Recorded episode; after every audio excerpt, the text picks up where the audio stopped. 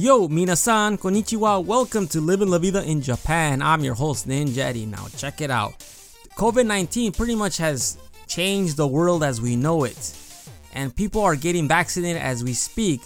But many don't want to get vaccinated because simply they're afraid of needles. Are you afraid of needles?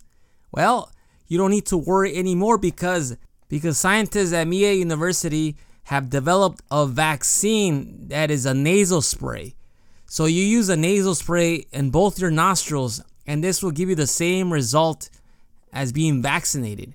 So it eliminates needles altogether. This vaccine has been in development since last year, March 2020, and it could be stored for six months. So it's like a vaccine booster shot, and it pretty much has the same result as a vaccine. So the only problem is it's gonna cost about 10 billion yen, which is roughly 9.1 million yen to commercialize this vaccine. The scientist wants this not just for Japan but worldwide, and he wants to put this out there within the next two years. So let me say this again it's 10 billion yen. But the crazy thing is, weren't the Olympics more expensive for the Japanese government to bring to Tokyo?